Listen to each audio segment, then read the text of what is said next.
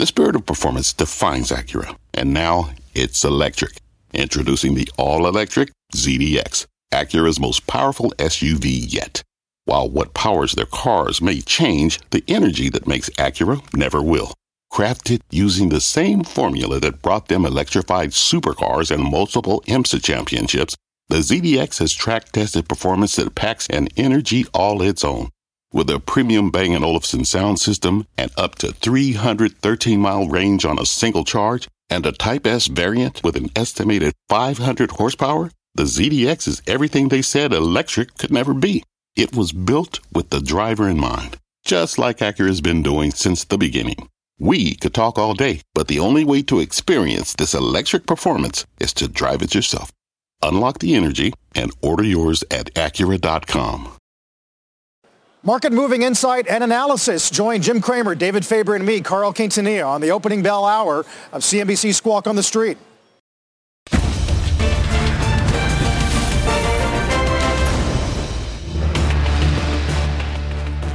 Good Monday morning. Welcome to Squawk on the Street. I'm Carl Quintanilla with Jim Cramer and David Faber. Futures are weak as the headwinds this morning include record new COVID cases for three straight days, including some in the vice president's office. Stimulus hopes remain thin. It is the busiest week of earnings season. We're going to delve into that. In the meantime, our roadmap begins with COVID fears and stimulus stalemate. Stocks are set to open sharply lower as infections jump to new records. Plus, SAP is on track for its worst trading day in 12 years. The German enterprise software giant slashing its revenue forecast and warning of ongoing COVID lockdown headwinds for its business. And of course, the race for a cure. Drug maker AstraZeneca says its coronavirus vaccine triggers an immune response amongst both older and younger adults. Carl. David, uh, we'll begin with that SAP story, I guess, Jim, and start asking ourselves whether that is something that is uniquely European or something bigger, for, especially for mega cap tech. I'm very much struggling with what SAP had, uh, the reasons for its very dismal outlook. Uh, taking it back a couple of years, frankly, you could argue that this stock is still too high at these prices, which is down substantially, down 20%. They're talking about a cloud slowdown. Can we just understand that cloud has accelerated every business that is in its space except for SAP? Now, it's very possible that when you upload an SAP uh, program into the public cloud, SAP does far less for you. Remember, you, you can't, there, there's someone who facilitates going from the private to the public. You know something, I got to tell you, Carl, this one stinks.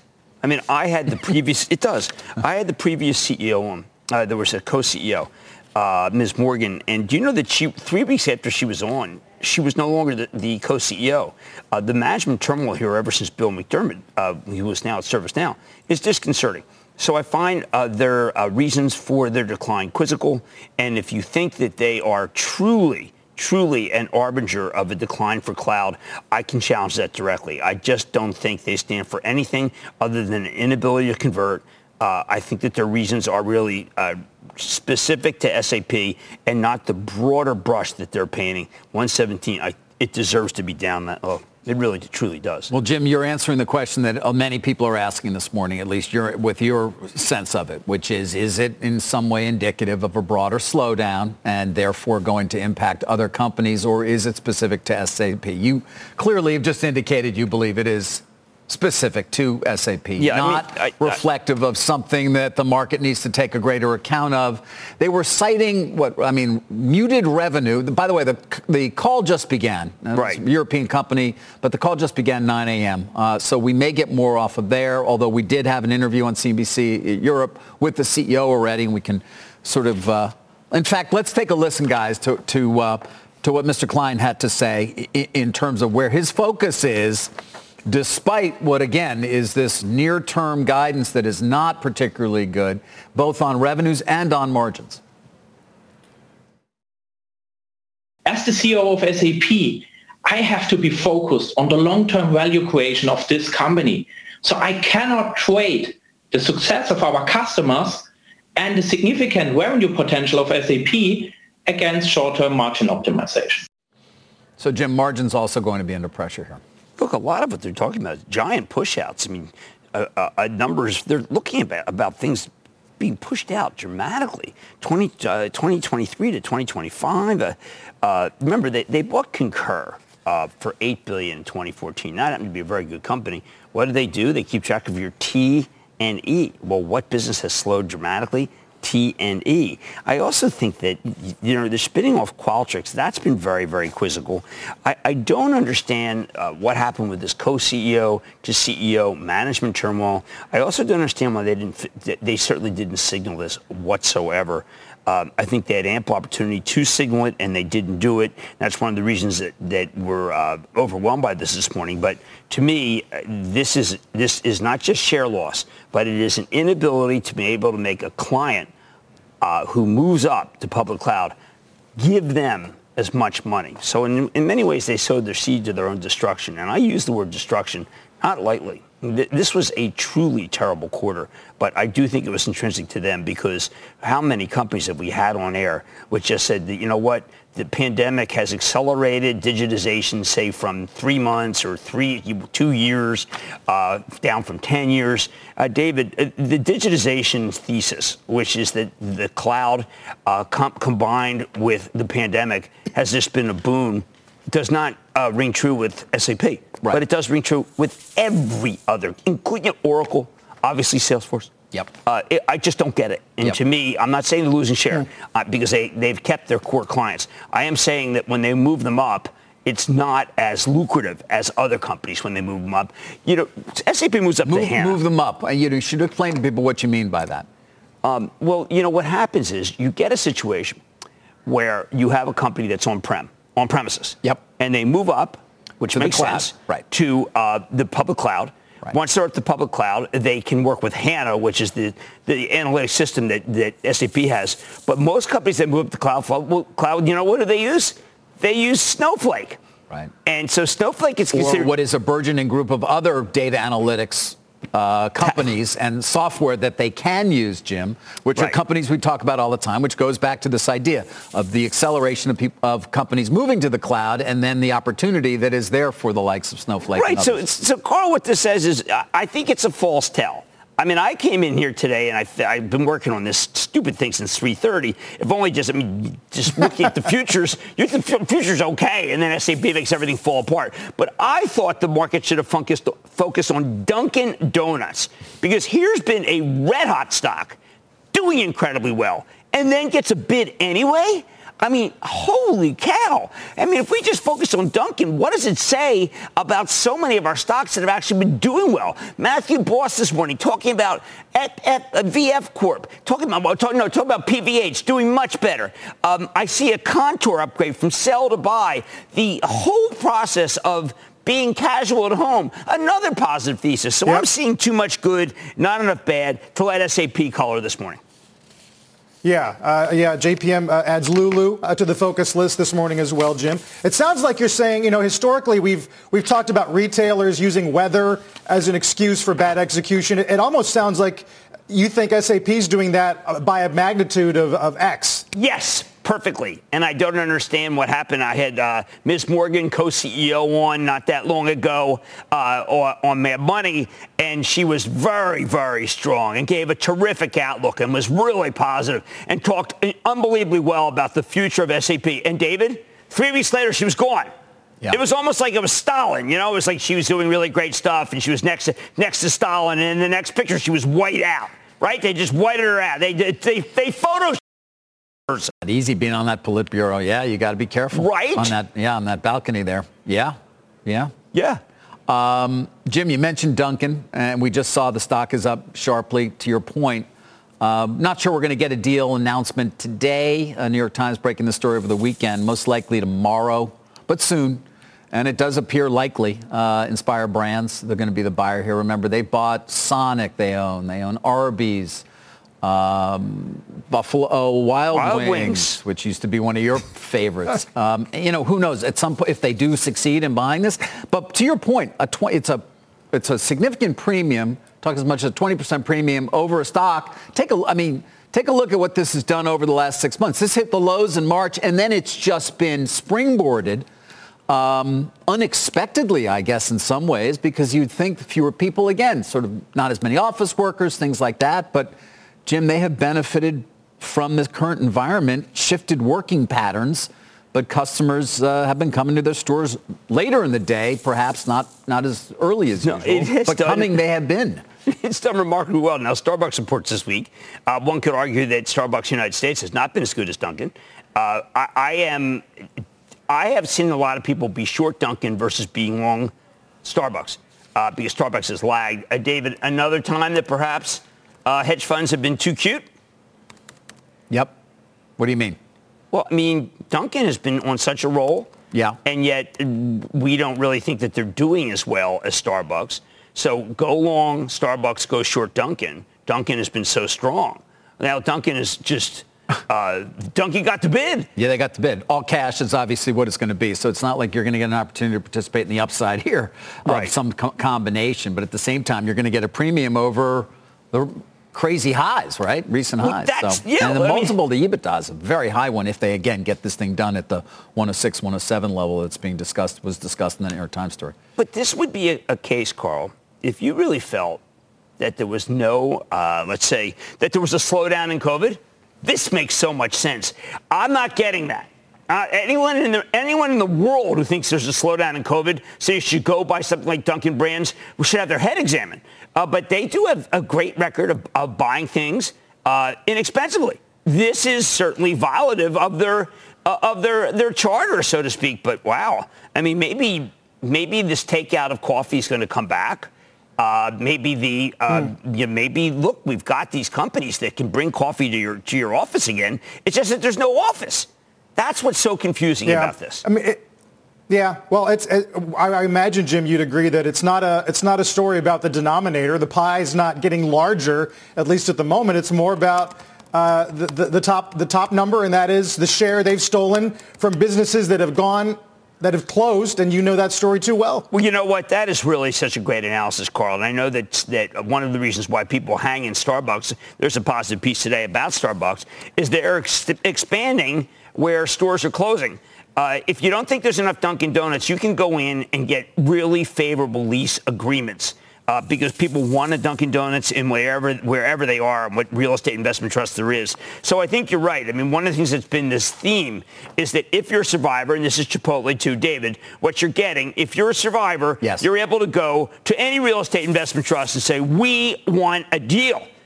Uh, because the real estate investment trust want traffic, and, and Dunkin' Donuts provides the traffic and they, they are in a good position. When you have leverage like that, you may want to push it and actually uh, use it to your advantage. Uh, and perhaps they're in a position to do that.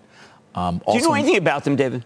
Um, do I know anything about them? Yeah, about where they're. That's a lot of money that they have. Is that? oh, pro- you're talking about Inspire, which is yes. Uh, I know a bit. Atlanta. They based. changed their name. Why they did they change their name? What was this well, no, about? Inspire Brands cons- is the group of companies okay. they've already acquired, but oh, Roark right. Capital is the private equity firm behind that, Atlanta-based. Look Large and has grown dramatically. They obviously have had a strategy in rolling up many of these brands. You see them right there.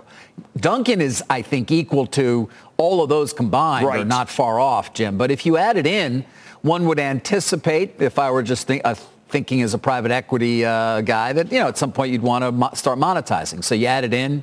You talk about all the different synergies between all your different brands and your buying power and who knows what else and your management acumen and how smart they are and oh, I can go through a whole list, be here all day. But then you take it public, right?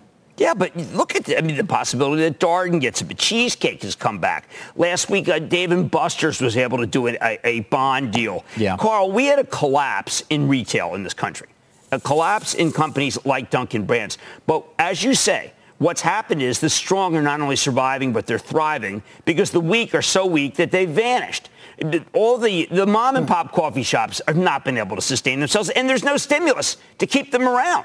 So literally what I see a lot of places doing is going to their landlords and say, here's the keys. And an environment call where it says, here's the keys, I want to own Dunkin' Brands. Yeah. Yeah, it's a man. What a double-edged story. Uh, as, the, as the strong get yeah. stronger, and uh, and stimulus remains uh, empty hopes, at least if you listen to Kudlow this morning, arguing the talks have not gone away, uh, but definitely are slowing down. Guys, we'll take a break. We're going to dig into earnings season. As we said, it's going to be a really busy one this week. Uh, a lot of initiations of talent here, pretty interesting. We're hoping for some news of any kind on vaccines this week. All that and more as futures are weak. We're back in a minute. The market doesn't joke around. So why would you? Get serious. Choose Tasty Trade. Tasty Trade gives you the tools you need to make smarter moves. Dig into data with advanced charting, track profit accurately with order chain trackers, see risk clearly with curve analysis, and trade with low capped commissions, stocks, options, futures, and more. All on one platform. No wonder serious traders choose Tasty Trade. Join the club, genius. Tasty Trading is a registered broker dealer and member of FINRA and SIPC. We're not going to control the pandemic. We are going to control the fact that we get uh, vaccines, therapeutics, and other mitigation Why aren't we going to get control of the because, pandemic? because it is a contagious virus, just like the flu. Yeah, That's the White House Chief of Staff Mark Meadows on CNN yesterday talking about uh, handling the pandemic. In the meantime, AZN and J&J have gotten permission to resume their uh, phase three trials. We're waiting to see if Pfizer says anything this week. Meg Terrell wraps up all of this this morning. Hey, Meg. Hey, Carl. Well, it could be a very big week for vaccines, but we're just going to have to wait to see. Meanwhile, J&J and AstraZeneca on Friday both getting the go-ahead to resume their phase three vaccine trials, both of which had been paused as they investigated safety events. Now, J&J saying there's no evidence that the vaccine caused the event, and they're not even giving any information about what the event was or whether the person was on the placebo or on the vaccine. AstraZeneca says that the FDA concluded it's safe to resume that trial after a patient experienced a neurological event um, in this study. Now, I spoke on Friday with J&J's Chief Scientific Officer, Dr. Paul Stoffels, who said he hopes there won't be a major delay from this and he expects still to potentially see data they hope by the end of this year, potentially early next year. AstraZeneca saying the same thing about the timing for potential data. Uh, now, some news out this morning also, some reporting from the Financial Times um, that there is some data in older patients uh, with the AstraZeneca vaccine saying essentially that it elicited the same immune response in older people as it did uh, in younger people that they were testing this vaccine in. Um, AstraZeneca giving us a statement saying it's encouraging to see immunogenicity responses were similar between older and younger adults, and that reactogenicity, that's the sort of side effects you can sometimes get when you get the vaccine, they say that was lower in older adults where the COVID-19 disease severity is higher. They say these results further build the body of evidence for the safety and immunogenicity of uh, AstraZeneca 1222. Um, now, we are expecting potentially to see data from Pfizer this week from its phase three trial, but that depends on a lot of things, including the rate of infection in the trial and, guys, how well this vaccine works. So we're going to wait to see. Uh, Meg, two things. One, did the administration ever correct uh, the president's, uh, I'd say, uh, boastful comment during the last debate about J&J is the closest to finishing, given the fact that they were on hiatus. And second, where are we, the president is also touting the Regeneron, where are we be able to uh, get uh, more of the Regeneron therapeutic product, and how limited is that, given the fact that what we're having is a decline in death, big increase in caseload, uh, Regeneron could uh, really be the key company at this moment. Yeah, uh, it's going to be limited for that antibody drug. Regeneron says, you know, right now they have about 50,000 doses, and that's enough for 50,000 people uh, if they got the emergency use authorization now. And they expect to bring that up to 300,000 within the next few months. Uh, given the number of people being diagnosed daily with COVID-19, um, both uh, Regeneron and Eli Lilly, which is also waiting for emergency use authorization, say they expect to have to ration these drugs. Uh, decisions will have to be made about who gets them. Um, um, so both of them are waiting for the FDA's uh, green light uh, to get that emergency use authorization. Uh, meanwhile, I agree with you, Jim. It was curious. The president noted J&J uh, first when asked about uh, vaccines in the debate, given it was still on pause. Now it's off pause, um, but they are a little bit further behind uh, in terms of testing the vaccine. Meg, will there be a kind of a kidney list for a heart list for Regeneron? Will there be a waiting list? Mm. It, it, can't obviously just be uh, arbitrary and capricious, can it? No, you'd expect that uh, there will be prioritization made in terms of you know, which patients are considered right for this drug. You know, one of the interesting things that Regeneron did in testing it um, was to actually separate patients based on whether they generated their own antibodies uh, in response to the virus before they administered them their antibodies. And of course, that was the situation with the president. And they found people who didn't mount their own immune response actually responded better to the drug. And if we have the capacity to test people in that way, that could be a way of uh, making sure the people who would really benefit the most uh, get the drug. Hey, Meg, really quick um, on Pfizer. Uh, Bernstein's out this morning saying, look, Pfizer said it would be October when we get some numbers. It's the last week. In their words, uh, should we be worried, perhaps, that uh, that the interim may have missed? I mean, how worried do you think we should be? You know, companies give us months in terms of time frames, and we're still in October. And so um, I was a little surprised that Bernstein was saying we're already later than they expected. We just don't know when Pfizer was taking looks at the data to know whether we're at the first look or the second look, which does have implications for how well the vaccine works. So we could see this week um, some data, but uh, we don't know yet. So it's going to be very interesting to watch. Yep. Yep, one of the uh, one of the other big waiting games that we're playing here. Meg, thanks. We'll talk to you soon. Uh, Meg Terrell wrapping up so much news on the medical front. Futures, as we said, are weak, and we're going to see how the opening bell shapes up in about. What's on the horizon for financial markets? At PGIM, it's a question that over 1,400 investment professionals relentlessly research in pursuit of your long-term goals. Specialized across asset classes, but united in collaboration, our teams provide global and local expertise. Our investments shape tomorrow, today. Pursue your tomorrow with PGIM, a leading global asset manager. This podcast is supported by FedEx. Dear small and medium businesses, no one wants happy customers more than you do. That's why FedEx offers you picture proof of delivery, packageless and paperless returns, as well as weekend home delivery to 98% of the U.S. on Saturday and 50% on Sunday. See the FedEx service guide for delivery information. FedEx Ground service is also faster to more locations than UPS Ground. See what FedEx can do for your business. Absolutely, positively FedEx. Nine minutes. Let's get to a mad dash. It was counting down to the opening bell. We got about uh, two and a half minutes before we get started with trading here. We haven't talked that much about the broader market today, although Apple in some ways, Jim, is reflective of the broader market given Absolutely. its $2 trillion market cap. Well, you know, uh, one of my favorite movies, David, was Terminator 2, Judgment Day. October 29th is Judgment Day. We've got Facebook, we have Amazon, we have Alphabet, and we have uh, Apple. And there are a number of notes that are very positive about Apple. We've got Evercore pounding the table on uh, the, the, super cycle, I, I, I, never liked the super cycle because, because that is what we had with coal last super cycle. Didn't work out. Uh, JP Morgan talked about modest beat. Atlantic goes hold to buy. Now, all of these, I think, uh, Deutsche Bank says sell a quarter. All these uh, set us up incorrectly because it's really not, uh, I think, in, in Tim Cook's best interest to raise forecasts on 5G even though we know, and David, you are very good at pointing out the different providers and what they're willing to do, Verizon, uh, T-Mobile, app, uh, ATT, in order to get people to buy this phone. Yes. So, but you have to understand that there are analysts who are saying that Tim Cook's going to give guidance, and they will be therefore disappointed if Tim Cook doesn't. And I don't know why he should. Hmm.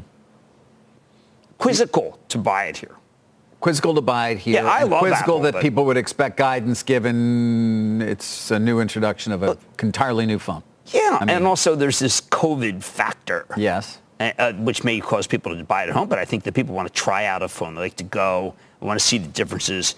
Uh, but it, also just because Tim Cook is a wise, per, wise person. But these people are goading him, I think, into saying, look, here's that we think 5G is great. Uh, and you know what?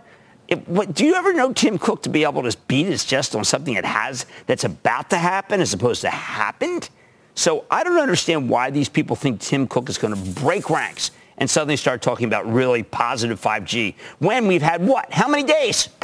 I don't know. It was last week, right? Yeah, it was four last days? week. What is it? Four days? Yeah. So I mean, you know, come on. Let's just temper. Uh, you know, let's temper things. Let's get things down. I think you own it, don't trade it. But when you have these people set it up, you might want to own it after the airport. Yeah, uh, I think it's um, Thursday night, guys. Yep. Google, Amazon, Facebook, Apple, Twitter, Starbucks. It always comes down to one day, and that's going to be it this Thursday afternoon. There's the opening bell. Obviously, breadth uh, a little weak here as we're back to 34 31. Uh, Jim, uh, Morgan Stanley this morning, Wilson says we still like our range of 3,100 to 3,550. And man, we have lived in there. It feels like forever now. Yeah, I mean, I thought Kostin's note was pretty good, which was don't worry about the capital gains tax. I think there are a lot of people, when you watch uh, uh, Biden, there is a, a kind of a okay, rich people, uh, you're going to be paying for all the rest of us, and I, I, think that a lot of our viewers are in the uh, you'll be paying for all the rest of us category. So it was good to see Kostin come out and say, don't equate this with the stock market. Uh, you're absolutely right, Wilson positive. I don't know. I mean, I come, I look at this market and think, are you really going to let SAP? which I regard as being dysfunctional right now, determine. Remember, SAP is not run by Bill McDermott anymore. David, Bill McDermott runs ServiceNow, which once again was boosted. I don't know, ServiceNow going like a thousand. And this is the company that is coloring our market. Now you could say, no, it's no stimulus. Uh, do you, who thinks there's going to be stimulus at this point, other than reporters? Yeah, I, I, I, don't know. I don't know of anybody who really thinks. I guess no, Larry, even Larry Kudlow uh, earlier was sort of becoming a little less optimistic right. on stimulus. When was he on with us, Carl? He was optimistic last week. Um, uh, it's hard. It's hard to uh, pin him down, right? Yeah. Uh, I know, you know Jim's been pretty pretty stubbornly negative on the right. prospect of pre-election fiscal stimulus, Jim. Although Fundstrat's out today saying, all right, let's talk about post-election stimulus historically, lame ducks don't get a lot done. A lot of members are discouraged or defeated. They don't come back to D.C. So I don't know. Then you're, you're starting to talk about a January, February story. Yeah, I've been telling people, please don't jump the gun on infrastructure. Stick, stick with the themes that are working. Uh, stick with the idea that travel's getting better stick with the idea. There's notes today about about housing that housing remains strong given how low rates are and the continued. When you get COVID like this, you're suddenly in that that weird area, uh, Carl, where people say, you know what? I thought people were coming back. They're not coming back. Otis, which reported a very good quarter, uh, which stands for in some way uh, to say office construction, which is pretty strong, is not up. Now it's very light volume. I think it should be up because it's substantially better than expected. But then there'll be people who say, Carl, the, the, the, this new wave of COVID just makes it even more likely that people are not going to go to the office. And I think that that does create uh, gloom. The gloom is pretty palpable, I think, because of COVID. Mm. It's hard to imagine anybody putting up a new tower in New York City anytime soon. Right. It's going to be an awful lot of empty square footage when it comes to office space and a lot of uh, metropolitan areas, although right. others that are going to be benefiting that we talk about as well. Uh, well, I mean, it moves somewhere. Right. I think that I thought yeah, there was a false tell last week. We saw the banks go up, and I was thinking, wait a second. Maybe people are thinking that uh, uh, there's going to be more construction. I think banks were really going up because rates were going up, and that trade can easily reverse. No, but Otis is always done. I mean, China, they're still putting a lot of stuff up, aren't they, Jim? Oh, I spoke with them this morning. China's just spectacular. By the way, not losing any share, and they've also got uh, the new thing that I really like. This is a uh, inter- when you get IoT okay, Internet of Things. Yes. You are in the situation where, as Otis is, you can get in the elevator as they do it uh, at Foxwood and you can say, take me to the eighth floor. And it understands that. And why is that so important? Because there is a belief, a stubborn belief in this country that when you touch a, a, a PIN card, uh, when you put in your code, yes. and when you touch an elevator, a floor, that that's really uh, COVID ground zero as opposed to like my coughing in your face, which I regard as, cough, as yeah, COVID. More, much more about airborne than surfaces. Yes, but you know, people. From what we've learned, although surfaces remain what people think are the most dangerous. Really? Yeah, and I think it, that it, when you look at what's happening in Italy and Spain, Carl, it's they were they're doing curfews because they were back to uh, yeah. their old ways. I mean, going to bars. Yeah, France uh, did 52,000 cases yesterday.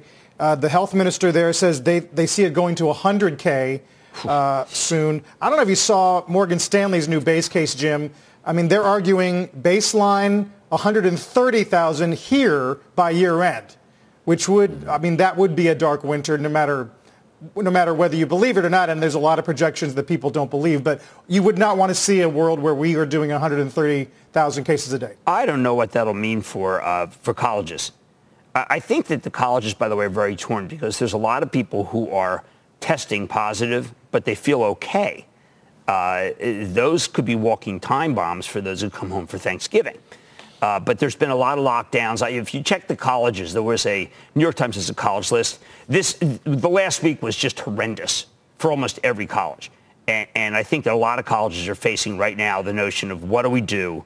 Do we, how do we send these people home? How do we quarantine these people? Uh, Carl, I think it's a national emergency, but Really? I don't know. I don't know What? if I agree with that. First of all, I don't know what numbers you're looking at because there's plenty of colleges that are doing fairly well. And there's certainly the idea that you want to actually keep the students there as opposed to let them back in some fashion. Although to your point, a lot of a lot of universities and schools are going to be sending people home for Thanksgiving and then saying not don't come back, and they'll conduct finals, for example, remotely, and then end and then not begin again. Many of them until late in January or even early February go without a spring break. But Jim, it's not it's not uniform. Well, one of the problems is, is that we don't really have any sort of system in this country for what to do with colleges. I mean, we, we've got just some craziness where the colleges really don't know what to do. Well, they've all undertaken it on their own, and a lot of them have very different protocols. Many are doing quite well, others not as well. Well, it But- depends on how many you test. I mean, Carl, do you know when uh, the NFL went to seven-day testing, uh, dramatic reduction in COVID? Seven-day testing. They're, they're able to do seven-day testing. Uh, you know, try to get seven-day testing for the regular person who's not in the NFL. Uh, I haven't seen to be able to do that. We are doing a million tests a day now in this country. There's 330 million people. There are, but it's a lot more than we were doing, and it does enable you at least to understand where things are happening and breaking and potentially tamping things down more quickly. Okay, I think you should go to Dr. Faust, who is the best, who's really, I think he's a Harvard doctor, one of the best got follows on Twitter. And he has a piece today, uh, yesterday, about universities and coronavirus, an update from Ivory Towers. And it's talking about the University of Michigan announced the imposition of an immediate stay-at-home order for yeah, the that was last week, two weeks. I know. Well, no, Yeah. but I'm saying that they're studying what's happening. Look, we're on the same page on this. What we're saying is, is that there's disorganization, disarray at colleges. Some good, some not Listen, so good. Scott Gottlieb put a, has had his editorial yesterday, right? More or less saying masks would help a lot if we had a nation. Dr. Fauci said the same thing, this Yeah. national mask mandate, but there's a person in the White House not in favor of that. No, that's not going to happen. And you heard Mark Meadows talk about what they can do. Meanwhile, we're still waiting for vaccines and therapeutics as quickly as possible, Carl, uh, to get here. Um, guys, did want to mention a few other things news-wise. Ant Financial, uh, a company we've talked about a number of times, not coming here, not coming to an exchange near you. It's Hong Kong and Shanghai.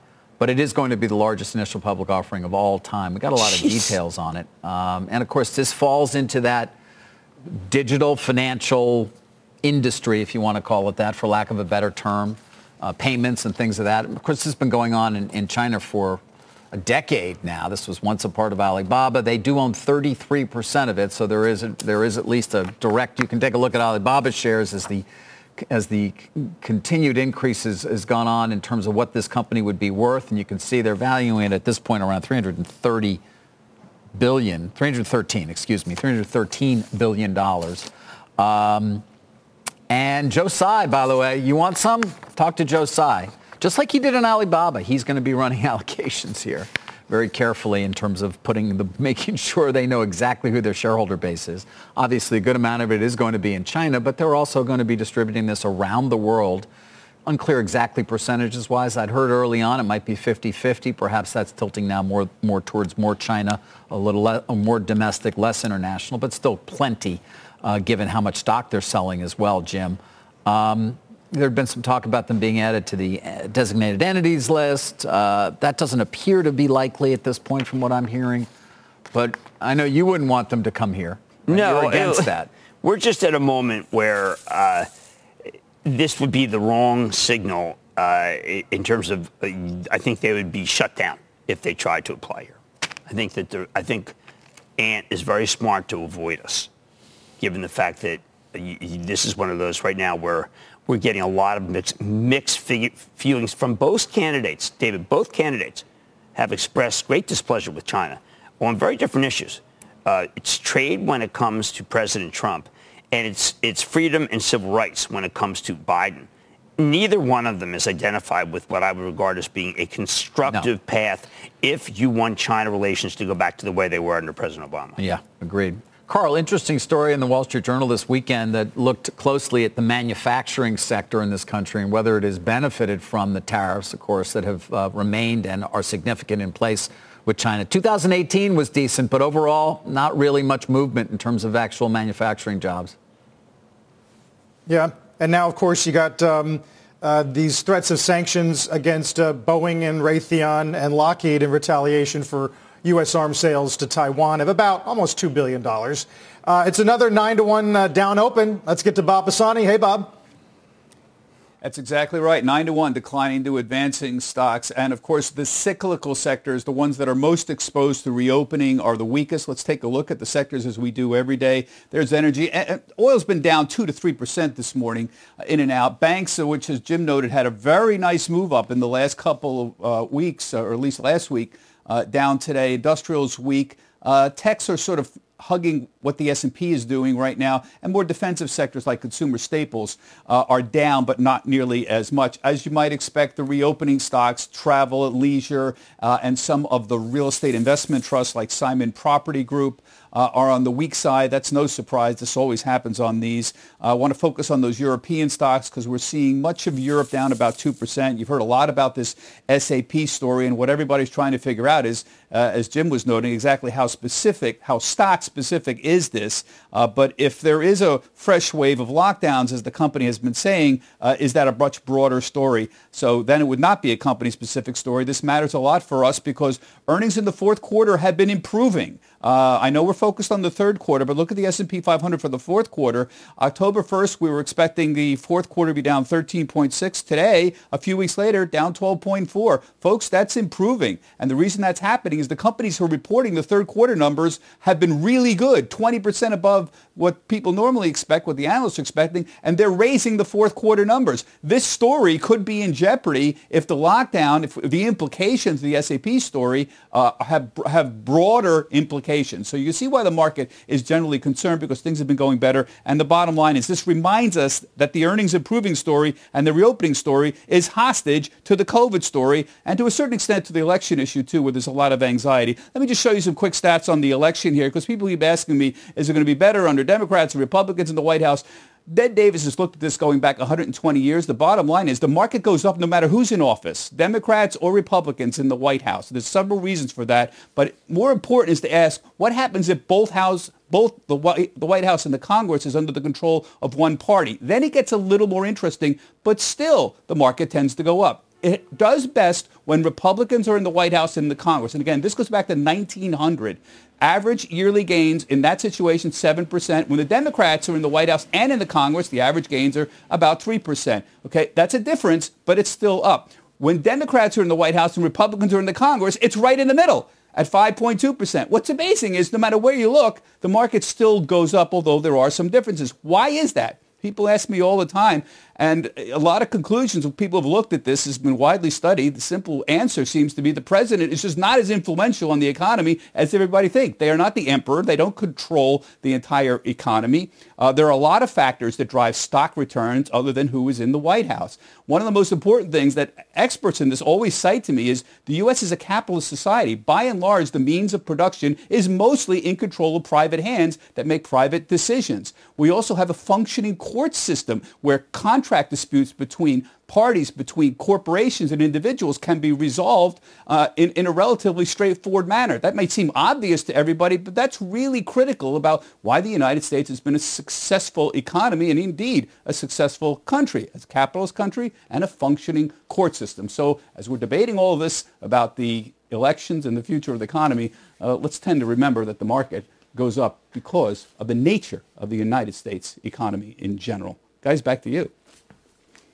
Amen, Bob. Thank you, uh, Bob Pisani. It's going to be a busy week for central banks around the globe, and we're going to get our first look at Q3 GDP. Uh, let's get to Rick Santelli. Yeah, I'll tell you what, Carl. Q3 GDP is going to be a biggie. Uh, to see if we completely neutralize uh, Q2's minus 30-something number or not is critical. And of course, many will say it's an older number, but I think it gives us a lot more information as to how we're going into the most important quarter of all, the fourth quarter which can really make up a big difference to get us much closer to pre-COVID levels. The long end, you know, after four or five sessions where rates popped up, we lost that momentum Friday. We're losing it a bit again today. Look at a two-day of 10s. You can see what I'm talking about. Open it up to a week ago Friday when the whole run started with strong retail sales. And the pattern has broken. And we are completely out of sync right now with what's going on with the German bunds. Look at a month to date of 10-year bunds versus 10-year treasuries. The only thing I can say about that chart is we are starting to correlate more towards the upside, but the momentum to the upside in yields is lost in the U.S., and we are seeing that some of the COVID scare that pushed yields down seems to be abating, even though the numbers aren't abating when it comes to what's moving the euro. If we continue to look at what's going on in the foreign exchange side, let's look at that euro from mid-June. And you can see that June and July were very good for the euro currency, very bad for the dollar. But if you really step back, what you see from May 2018 is that we might have lost a lot of that volatility in the last couple of months. We flattened out. But for all practical purposes, we flattened out at levels where the euro really showed some strength back 26 to 28 months ago. Carl, Jim, David, back to you. All right, Rick, thanks. Uh, Rick Santelli. Uh, obvious weakness at the open here. VIX is up almost to 30. All sectors are lower. BlackRock, by the way, just uh, cut treasuries to underweight on what they're calling uh, more stimulus expectations on a likely unified Democratic government. Dow's down 416.